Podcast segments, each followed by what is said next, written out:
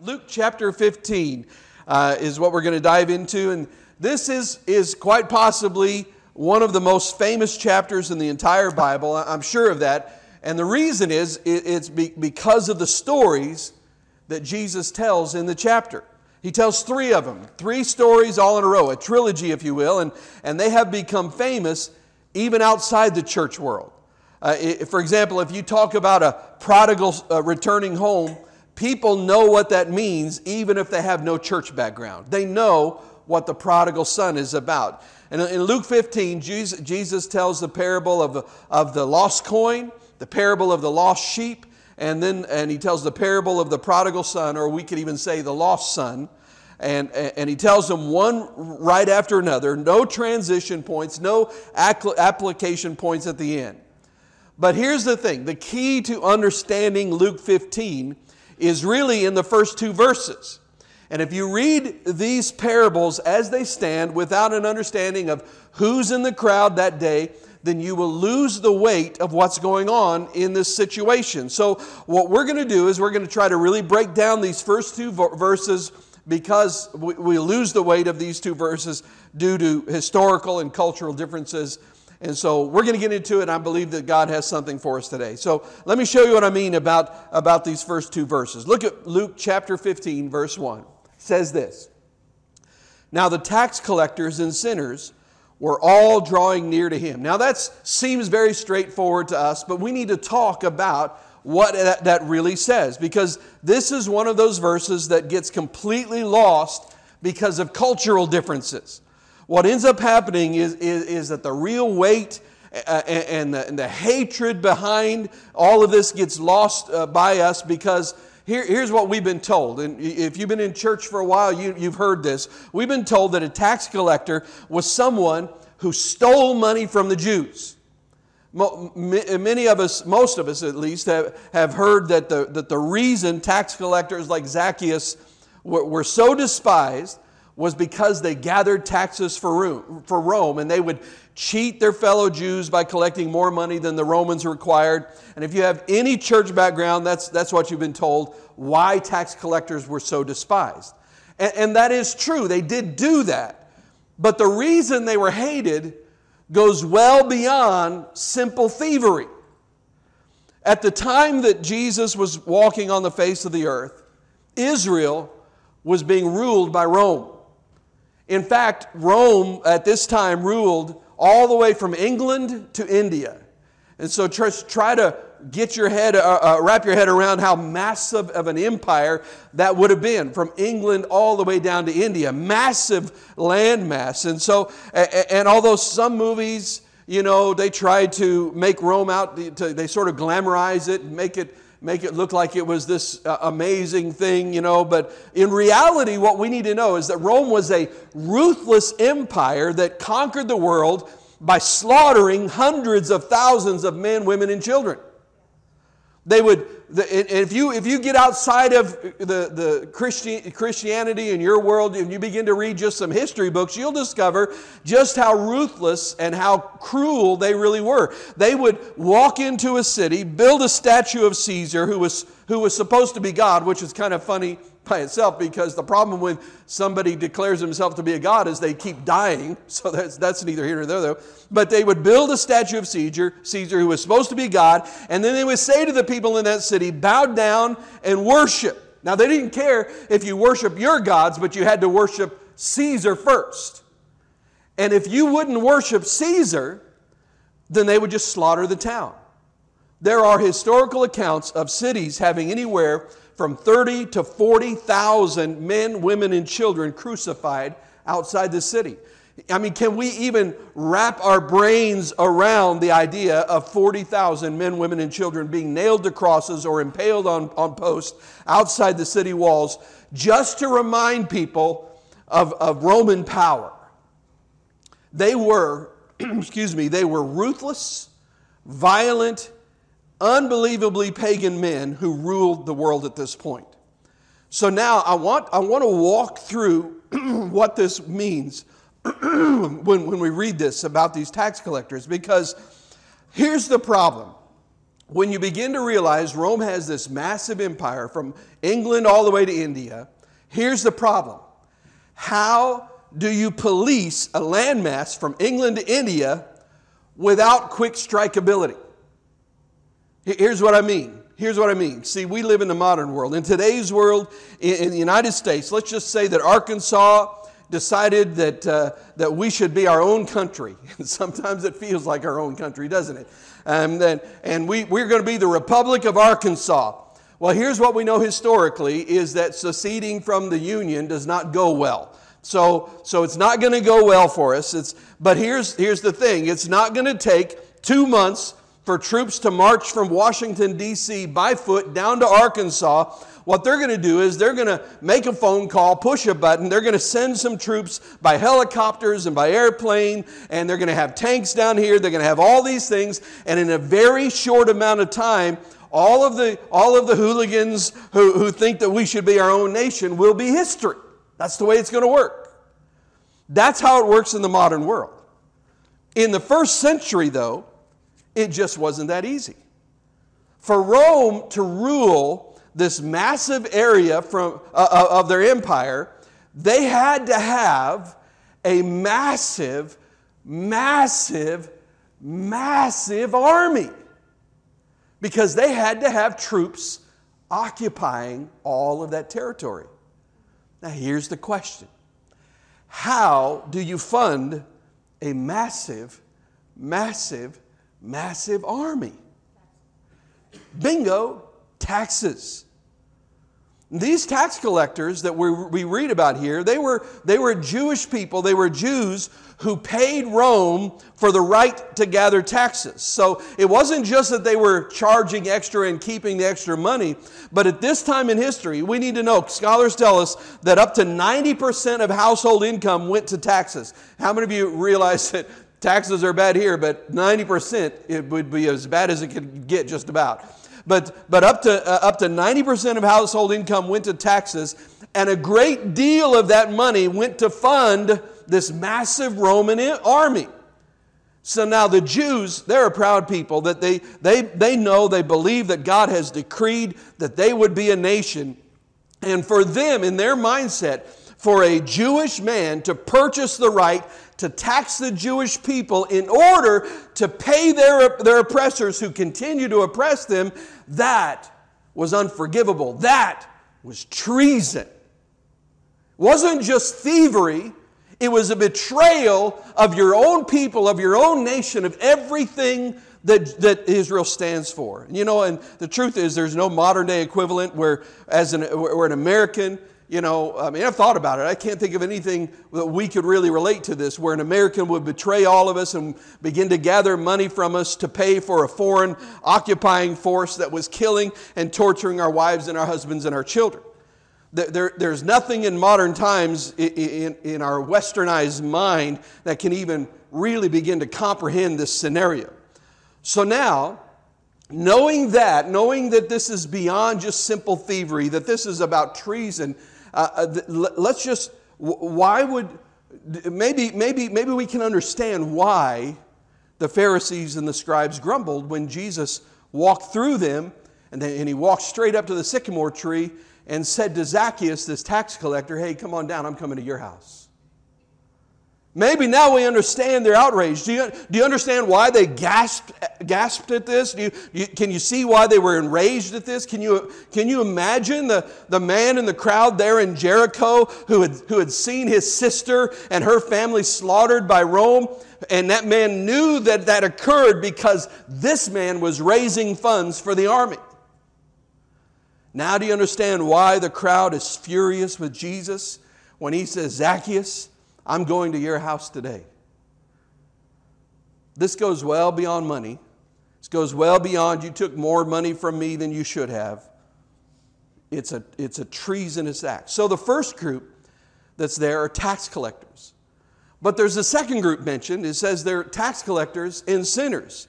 The second group there that's there are sinners. Now, once again, what happens to you and me is that because uh, we don't understand the cultural context of the time, we miss out on what this really means. Because when we think of the word sinners, what do we think of? We think of everybody. right? Because we know the New Testament teaches that we have all sinned, and that's true. But what we need to understand is that in first century Israel, the term sinner did not refer to everyone. That's not how they thought about it. Sinners, in their mind, was a class of people. You know, in the United States, there is no, no class system.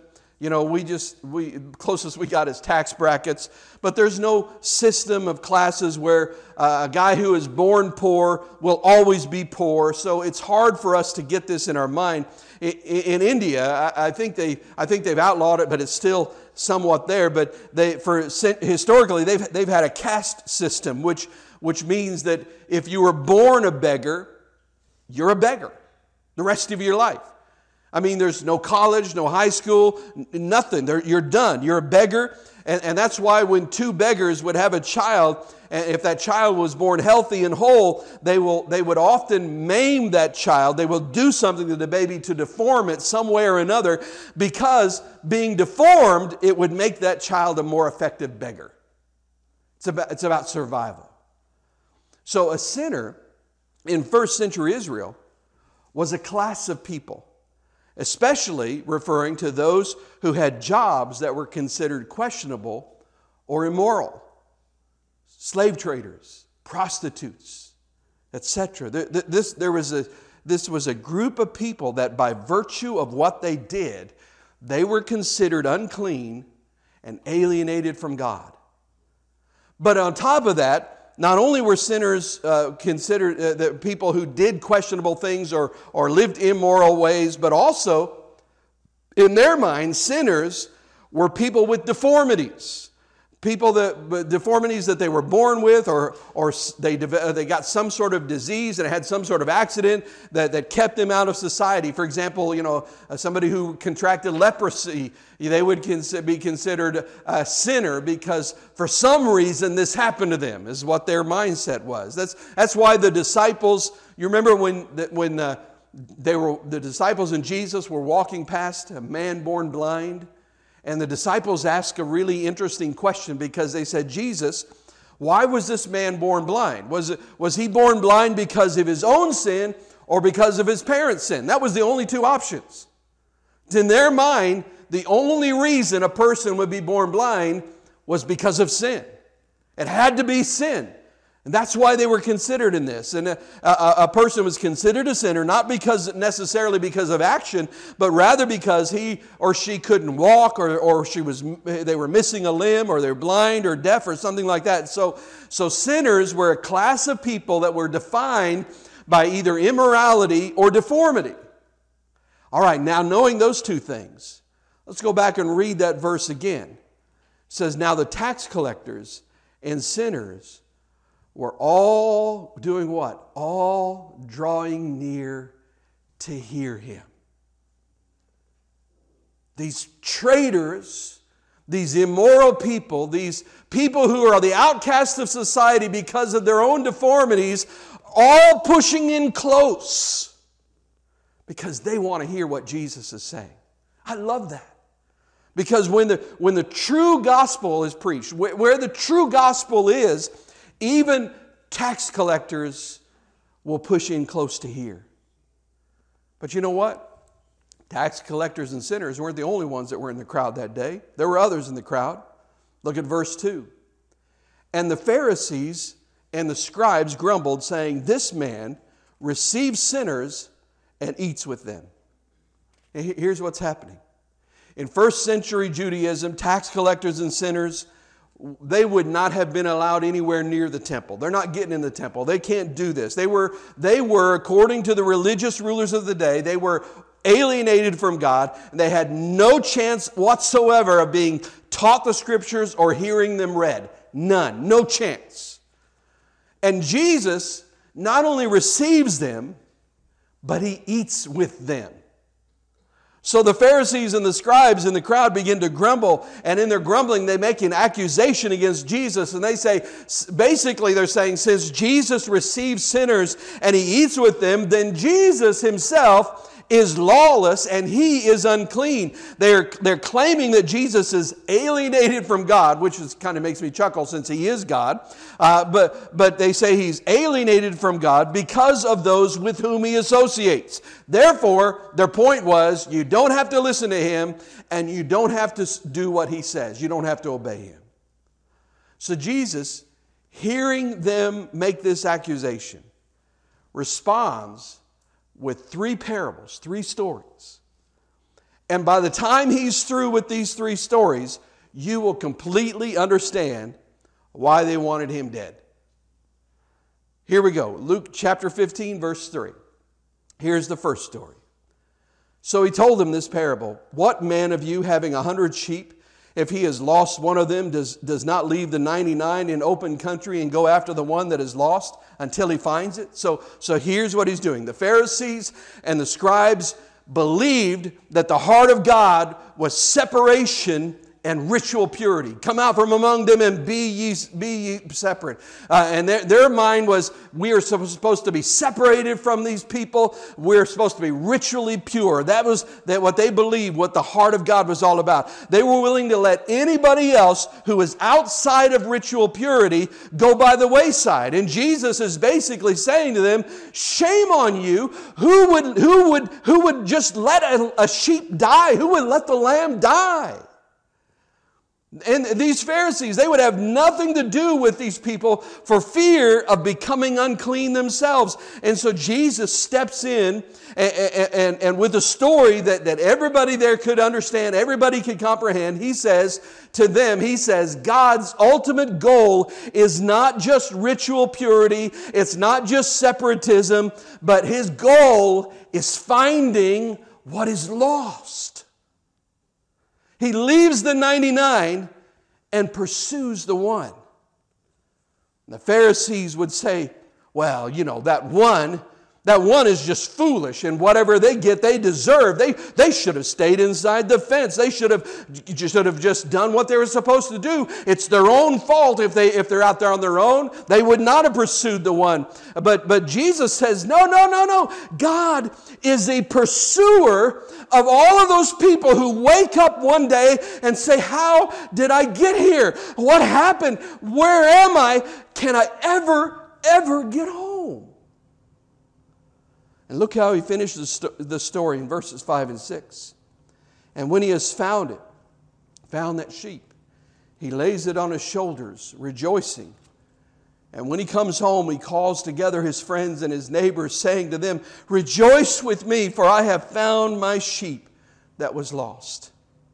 So, according to Jesus, God's goal is not separatism, it's not ritual purity, but the finding of what was lost. That's God's goal.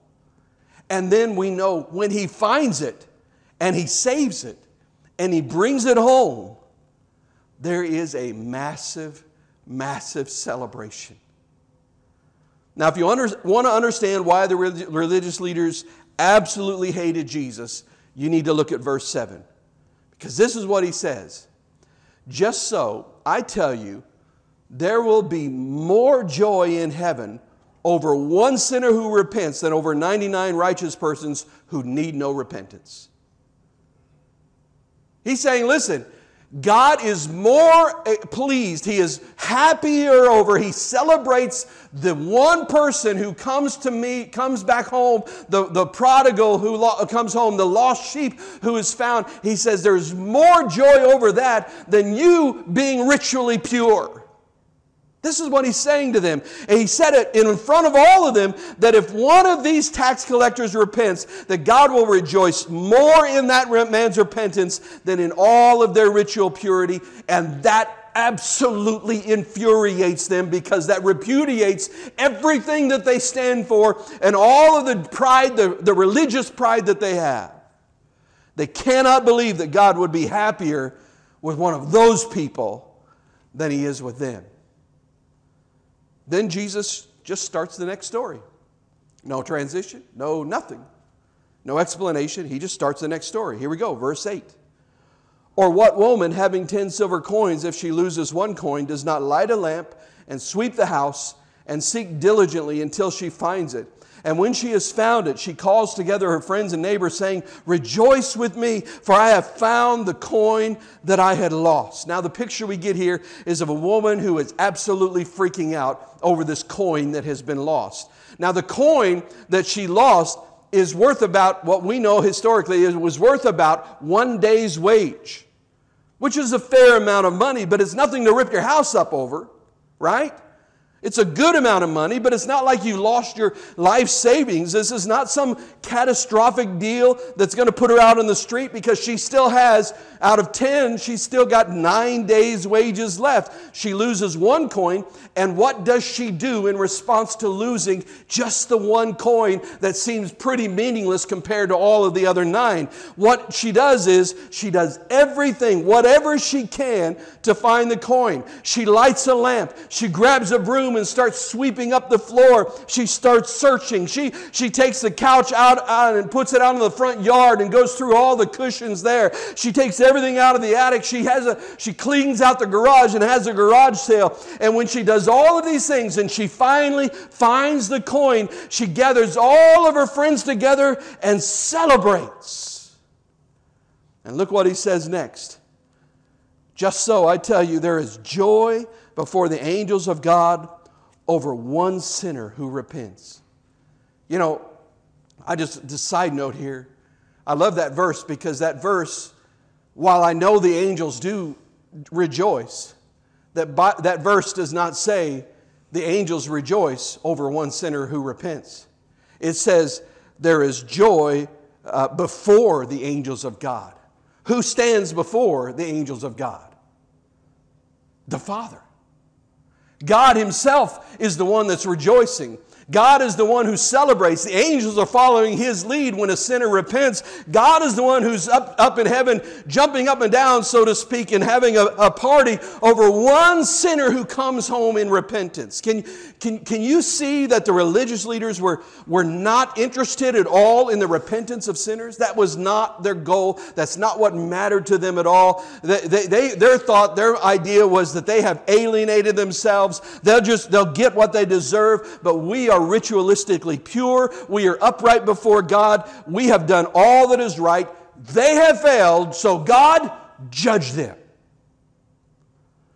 And God looks at them and He says, "Judge them? I'm, I'm seeking them. I'm trying to find them. I'm trying to bring them home." And then once again, no transition point, no explanation. He just goes into a third story. Now, this third story is lengthier and it's more detailed, specifically about the despair of lostness. Look at verse eleven. "And he said, there was a man who had two sons. And the younger of them said to his father, 'Father, give me the share of property that is coming to me.' And he divided his property between them.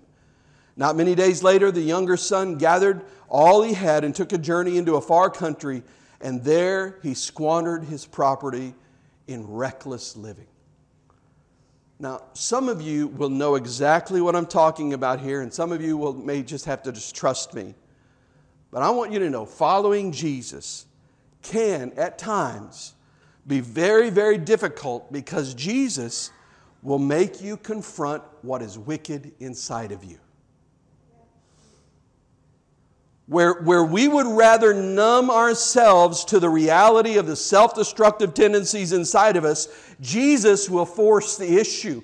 When we're dealing with idolatry in our heart and we go to pray about anything else, the Bible in the Old Testament tells us that in that moment God says, wait, wait, wait, wait, I'm not going to talk about those things first. Let's talk about the idols in your heart. When I'm dealing with uh, with hatred or bitterness or anger or unforgiveness in my heart, and I, and, and I go to God and I say, Lord, I want this and this and this, He is going to deal with me. He's going to push against those places and say, all right, listen, those are important, but let's talk about this. And, and we would rather numb ourselves Ourselves, rather than deal with that. And when you stare at your wickedness in, in, in that process, and then you decide to run from God instead of letting Jesus deal with your wickedness, here, I want you to hear this. Look at me and hear this. When you run from God instead of dealing with it, it will always feel like freedom at first. When this man, this prodigal son, when he goes to the far-off land and squanders his wealth on parties and prostitutes, do you think he's missing his father's house at all? No, not at all.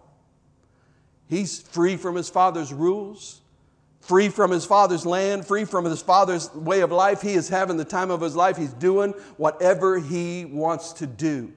It feels like freedom to him. When we begin to confront our sins, whether they're, they're, they're sins of lust or anger or alcoholism or whatever it is that you deal with in your life, there will be a moment where it's, it just feels easier to run. Now, you may do that by running away from church and running away from God, or some of us who are who have gotten really good at it in the church, we, we run away from God by not dealing with it, but we, we just compartmentalize our lives and we And we push them off to the edges, and then and we're still running from God. And it, and it will always, when we run from God, it will always feel like freedom for a little while. For a little while. But look what happens next, verse fourteen. And when he had spent everything, a severe cam- famine arose in that country and began to be in need. So he went and hired himself out to one of the citizens of that country, who sent him into his fields to feed pigs, which is just unbelievable for a Jewish boy to be in the bacon preparation business. Verse sixteen, and he was longing to be fed with the pods that, pig, that the pigs ate, and no one gave him anything. Have any of you ever, ever been around pigs? Have any of you seen what pigs eat? Have any of you smelled what pigs eat?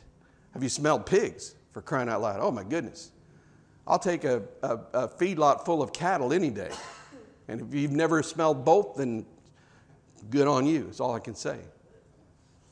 Can you imagine, if you've ever smelled that, if you've ever seen what they eat, hey, can you imagine being so hungry that you're looking at the slop, that the garbage, the rotting mess that the pigs are eating, and you're saying, mm, mm-mm, boy, I wish I had some of that. Can you imagine? Now listen, here's what we need to understand. To refuse sonship to God absolutely guarantees slavery to something else. Yeah, to refuse sonship to God absolutely guarantees slavery to something else. This man refused to be a son. He said, I want my inheritance. I don't want to be part of this household. I'm out of here. I don't want to be your son anymore. And in the end, he finds himself a slave feeding pigs. The crazy thing about it for us today is what we decide to be a slave to. Like, for example, I, I like sports, but there are a lot of men who know the entire roster of their favorite team. They know every stat of every player. They know where that guy went to college, where he played his high school ball, how many yards he rushed uh, for as a fifteen-year-old J- JV athlete. They know what next year looks like. They know what the schedule is, holds for their team the next year. They can break down stats and statistics, but then in the very same breath, they will look at you and say to you how crazy busy they are. They're too busy to intentionally love their wives, too busy to, to unpack the love of Christ to their children, too busy to really get into the Word, too busy for this, too busy for that. And let me tell you, if that's you, you are the slave to the activities of eighteen to twenty-four-year-old boys. And I like sports. Don't get me wrong. I really enjoy sports. In the same way, I've met men and women who completely sell their soul to their boss or to their career. They're unhappy and frustrated with life, and they have no time for their family. They have no time to invest in their children. They, they have no time for anything that really matters, but they're making a lot of money. That's, that's slavery, man. You've decided with your sixty years to forsake all that does matter for all that doesn't. That's slavery. People who refuse sonship become slaves. It's, it's unavoidable. It'll be drugs and alcohol, or maybe your career, or it might be sports, or maybe music. It could be any, any number of things, but in the end, it will be something that is absolutely ridiculous compared to Jesus. You cannot say no to sonship and not walk into slavery. It's just the truth. If there was a way around it, I, listen, I, when I was younger especially, I tried to find it. It's just, it's just not there. I've tried. Look at verse seventeen. But when he came to himself, love that verse. And I, I like some versions, they say when he came to his senses. But when he came to himself, he said, how many of my father's hired servants have more than enough bread, but I perish here with hunger? I will arise and go to my father, and I will say to him, Father, I have sinned against heaven and before you. I'm no longer worthy to be called your son. Treat me as one of your hired servants. I, I love a guy who plans out what he's going to say and practices it before he ever gets there. He's got a plan. He's going to go home. He's got the speech all planned out. Verse twenty, and he arose and came to his father. But while he was still a long way off, his father saw him and felt compassion and ran and embraced him and kissed him. And the son said to the father, he starts his speech. He says, Father, I have sinned against heaven and before you. I'm no longer worthy to be called your son. And the father interrupts him. The father does not even acknowledge the statement. He doesn't even look at him and say, you know, you're right. That was pretty stupid, but come on in anyway. He doesn't do that. Look at his response. But the father said to me, interrupted him in the middle of his speech. And the father said to his servants, quickly, bring quickly the best robe and put it on him, and put a ring on his hand and shoes on his feet, and bring the fattened calf and kill it, and let us eat and celebrate. For this my son was dead and is alive again. He was lost and is found. And they began to celebrate. Now, I want you to think about this. You got to understand, think about these stories in the context of whom, who, who is in the crowd, the people to whom he is speaking. Now, what do you think is happening in that crowd of tax collectors and prostitutes and slave traders and strippers or whatever, and those that are maimed and sick and separated from society? They're hearing this story. See, in other stories, it was a coin. It was a sheep. I mean, just like children's stories. But now, it was a man who had wasted what had been given to him.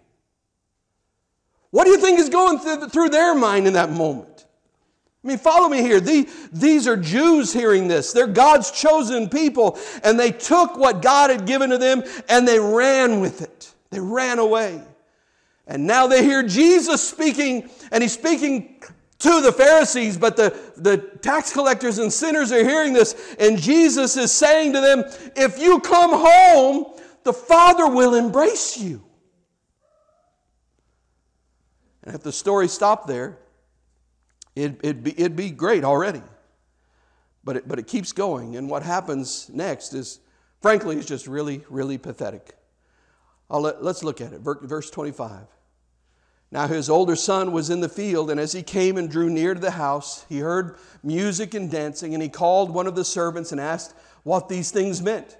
And he said to him, your brother has come, and your father has killed the fattened calf, because he has received him back safe and sound.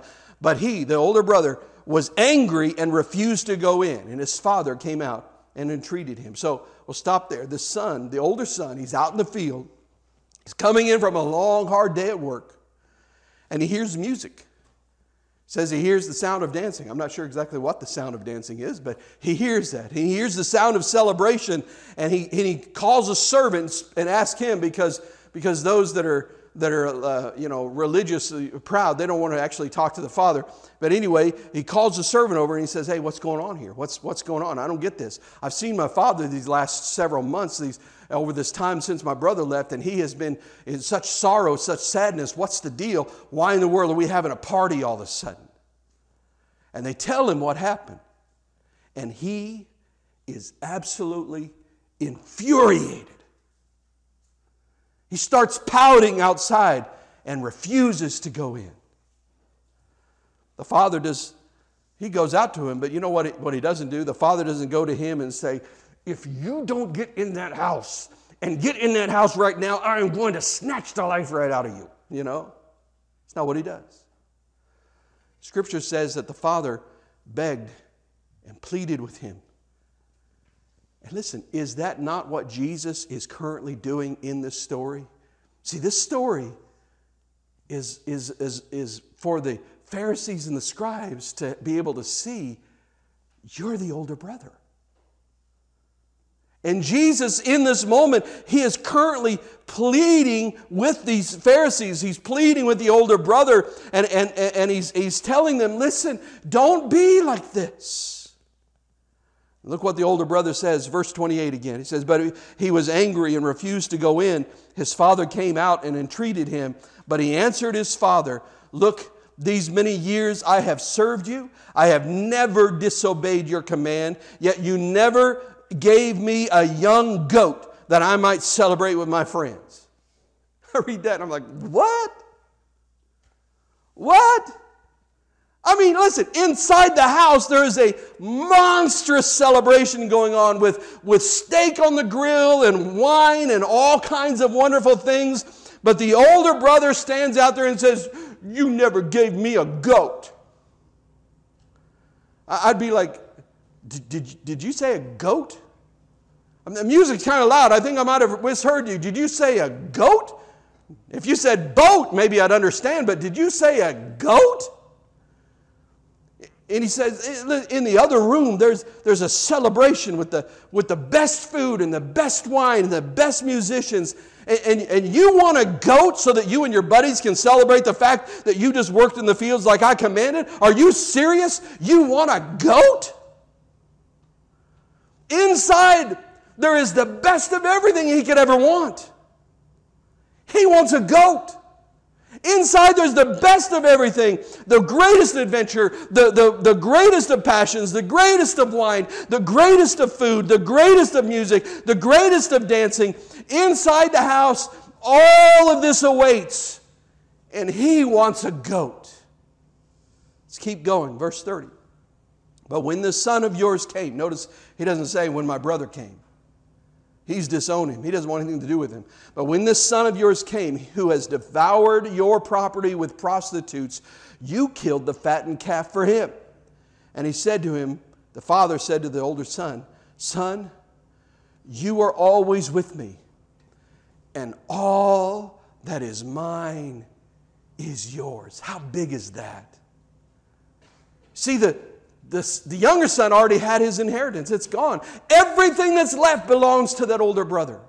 Everything. He says, I'm with you always. Son, you've always got me. I'm always going to love you. You don't have to worry about that. And, and by the way, everything I have is yours. You don't have to ask for a goat. It's all yours anyway. They, they filled, killed the fatted calf, but, but that was already the brother's calf. The wine that they were drinking from the vineyards, that, that was from vineyards that the older brother already owned. Let's keep going. Verse thirty-one. And he said to him, son, you are always with me, and all that is mine is yours. It was fitting to celebrate and be glad, for this your brother. He's reminding us, he, he, the, the brother said, your son, and he's trying to remind him, no, it's not just my son. This is your brother. This is your brother. Remember in the Old Testament when, when the question was asked, am I my brother's keeper? The truth is, the answer to that question was yes. Yes, we are. And he says, it was fitting to celebrate and be glad because this, your brother, was dead and is alive. He was lost and is found. And I'm hoping that today you begin to understand the gospel, understand the Gospels. Do you want to know why the woman walks into the room and, he, and she falls at the feet of Jesus and she begins to weep, and as the tears fall on the feet of Jesus, she takes her hair and she washes his feet with her hair? Do you, know what, do you want to know why she does that? It's because up until this point in her life, she's been alienated from God. She's been rejected by the religious people. She has no hope of salvation, no hope of restoration, no hope of redemption. And yet here is Jesus saying, the prodigal is why I came. You know why the woman breaks open the The, the bottle of perfume and pours it on Jesus before his death? Do, do you understand why tax collectors like Zacchaeus were pressing in to hear him? Because he's giving them a message of hope that they've never had before. If you don't understand why the religious elite were so infuri- infuriated with him, here it is, Luke fifteen. He's saying to them, this epic celebration, this party, this thing that I'm doing is sitting uh, with and, and eating with tax collectors and sinners, that's all a precursor of what is to come. I'm showing you an example of what the gospel is. And he's telling to the older brothers, he's saying, now why don't you come? Why don't you come into the feast? Why don't you eat at this table along with us? He's saying that God is more pleased when sinners come back to Him than when we do church well. I'm going to say that again. God is more pleased when sinners come back to Him than we do church than when we do church well, when we obey our list, when we walk in our legalism. Now listen, I think. Yeah, how many of you know? You remember the old kids' song, Zacchaeus was a wee little man. You know, cute song. But I think the problem with it is, is, is that when we see Zacchaeus as a wee little man, it sort of makes us feel sorry for him. But we need to know that he was a wicked, evil, horrible man who saw his own people slaughtered, and he got rich off of it. Let's not make him pretty, because Zacchaeus is not pretty. That's why it was such a miracle when he repented. He deserved to die as a traitor, but he found life instead. But Jesus goes to him and he says, let's go to your house, Zacchaeus. Let's sit down. Let's have a meal. Let's eat together. Let's talk. I want to have a relationship with you. Why? Because today the gospel is unleashed on the world. And he says, I am pursuing what was lost. He says, I'm taking out the furniture, I'm lighting lamps, I'm sweeping floors, I'm leaving the ninety-nine, the Jews, I'm, I'm finding my sheep, I'm finding my coin, I'm finding my prodigal ones. And so, today, it's hard to know how to make application, because Jesus doesn't even really make application. But here's what I hope for us today. My hope for us today is I just, I just want you to see Jesus. I want you to see Him today. The, the, the way people see Jesus determines the outworking of Jesus in their lives. The way we see Him shapes how we see other people, and, and, and, and even how we look at church. So, so here, here's what I mean. If, if we see Jesus as the master of morality who demands perfection, then we will pursue moral and ritual purity and expect everyone else to do otherwise. And in so doing, you become the older brother. And if you see Jesus as someone who, who sees dirty people and clean people, or wicked people and, and righteous people, and if you see Jesus as someone who sees the division as us and them, then that's how you will see people. But I just want you to see Him for who He is. That we would see Him as the one who says, I thank God for the ninety-nine. But I'm not about to forsake the one. That, that, the, that my Father is going to rejoice when the one comes home. So if, if you would just not just do church today, but if you would just let this sink into your heart, that this is who Jesus is. He engages with love and mercy and hope the most wicked and most deplorable human beings that you could imagine. He engages a class of people that everyone would say, I don't want them, in, them anywhere near me. I don't want them anywhere near my family. You see, you got to understand, when these people gathered and pressed in to hear Jesus speak, you got to understand that, that many of these people, like the lepers and some of the people that were, that were considered sinners and immoral, they would come in and they were a mass of people that, that you would, if you would had your kids, you'd say, oh, no, I don't think I'm, we're, we're not going to go over there. I'm hoping maybe that you just see Him for who He really is. And then I'm hoping that by seeing Him, we'll begin to see that Jesus loves the prodigal. Jesus loves the one who's wandered away. Jesus loves the one who has rebelled. He doesn't hate them. He's not angry with the prodigal. He actually yearns for the prodigal to come home. He yearns with love. He yearns with hope. And my hope is that these truths would collide with our heart and change the way we see the church, that would change the way that we live our lives, that would change the way we see our neighbors, would change the way we feel when other people fall into sin, or maybe even change the way we feel about ourselves when we fall into sin. And I, my prayer is that with our forty years, because you know I feel like every generation gets about a, about forty years, forty-year window.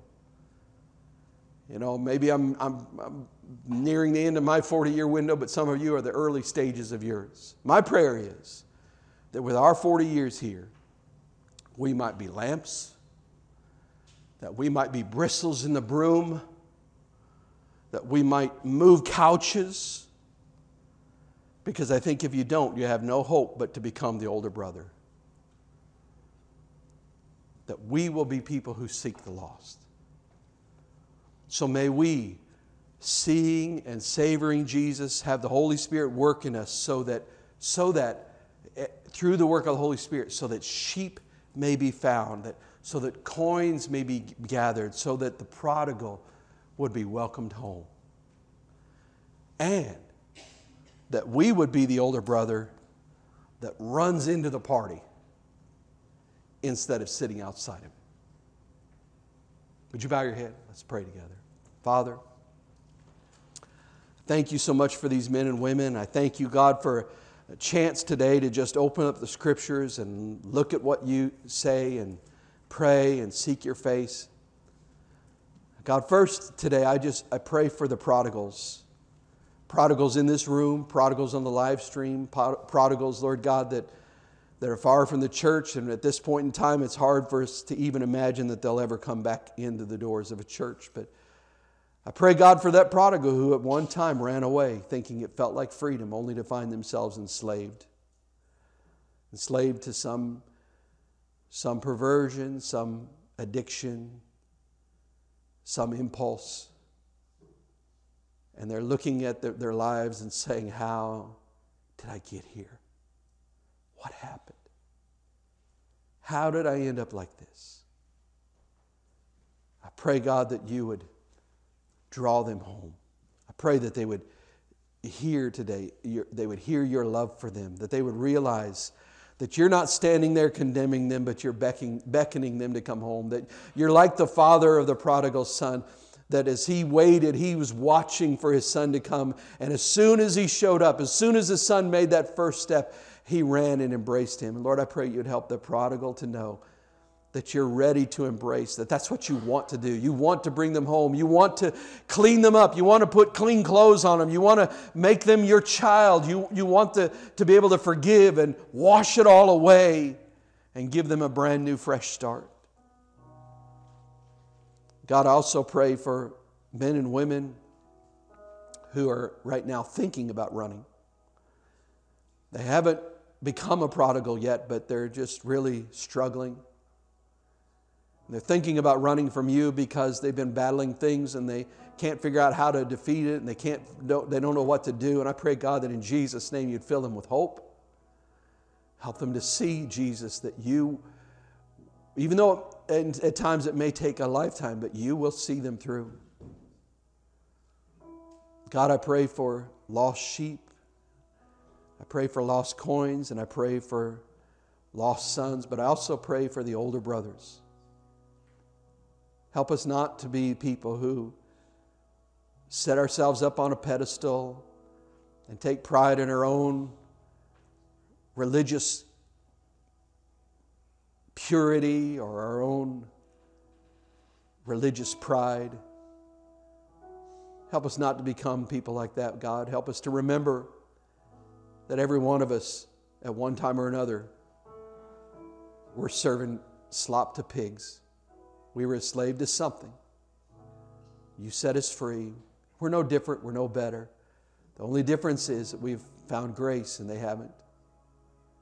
So God, I pray that you would make us the older brother that, that doesn't sit outside and pout and get jealous because somebody else is getting attention, but Lord, that we would be the older brother and rejoices and says, my brother is home, my brother is home, my brother is home. Help us, God, to be those people. Help us, God, to be the people who will become a, a, a lamp that's been lit, a, a broom in your hand, sweeping to find those that are lost, the people that are moving furniture around, people that are searching for the lost sheep and then helping to carry them home. Help us to become those people, God. And I know that that's for most of us, that's our heart, but God, help us to see how we can do that in very real and practical ways, whether it's by phone calls or conversations or cards that are sent or Or, or certainly not, not least, but our prayers and our intercession for them. God, just help us to be a church that's all about lost and found. Help us to be the older brothers who rejoice. And we pray all of these things in the strong name of Jesus, with heads bowed and eyes closed. I don't know where anybody is. See, the thing is, I'm pretty easy to fool. I'm kind of one of those people that tends to look on the bright side. I see the, I assume the best about people. At least I try to. So I'm pretty easy to fool. You can trick me. You can you can say the right words, and, and I'll believe that everything's good inside, but it just doesn't work with God, does it? Maybe you're here and you'd say, Pastor Dave, I want you to pray for me. I, I've been running. I'm a prodigal. Maybe you're still attending church, but you've been running from God. You've been running from what He's saying to you. Or maybe you're a person that's just thinking about running. But if that's you today and you'd say, Pastor, I want you to pray for me. Would you slip your hand up so I can pray for you? Yes. Yes. Anybody else? Yes. Anybody else? Maybe online. You can just put in the comments, say, please pray for me. It's a powerful, powerful thing to humble yourself before God and say, Lord, I'm tired of trying it my way. I just ended up with in the, in the pen with the pigs offering slop. So God, I'm ready to turn my life over to you. I'm ready to come home. If that's you, would you just pray a simple prayer with me? And there's nothing special about the words, but this is about the sincerity of your heart. If you mean this, this is a powerful moment for you. But everybody just, just pray this prayer with me. Would you repeat after me? Heavenly Father, I've been running and it's not working. I'm in trouble. I, I'm, I'm far from you. I've made a mess of things. My life is broken. Even if some, if other people can't see it, my life is broken. I want to come home. I want to be the prodigal that runs home. So I give myself to you. I surrender to you. And I ask you to bring freedom to my life. Help me to stand with you, to walk with you, to do what you say. And keep me from running, Lord. In Jesus' name I pray. Amen. Amen. Listen, that's a simple prayer that anybody can pray at any time. And when you pray that, the good news is that was the prodigal starting on the journey home. And the father from the very first, before you even spoke the very first word, was running to embrace you. And I believe his message to you today is very simple. Welcome home. Welcome home. Amen. Would you put your hands together and give God praise this morning?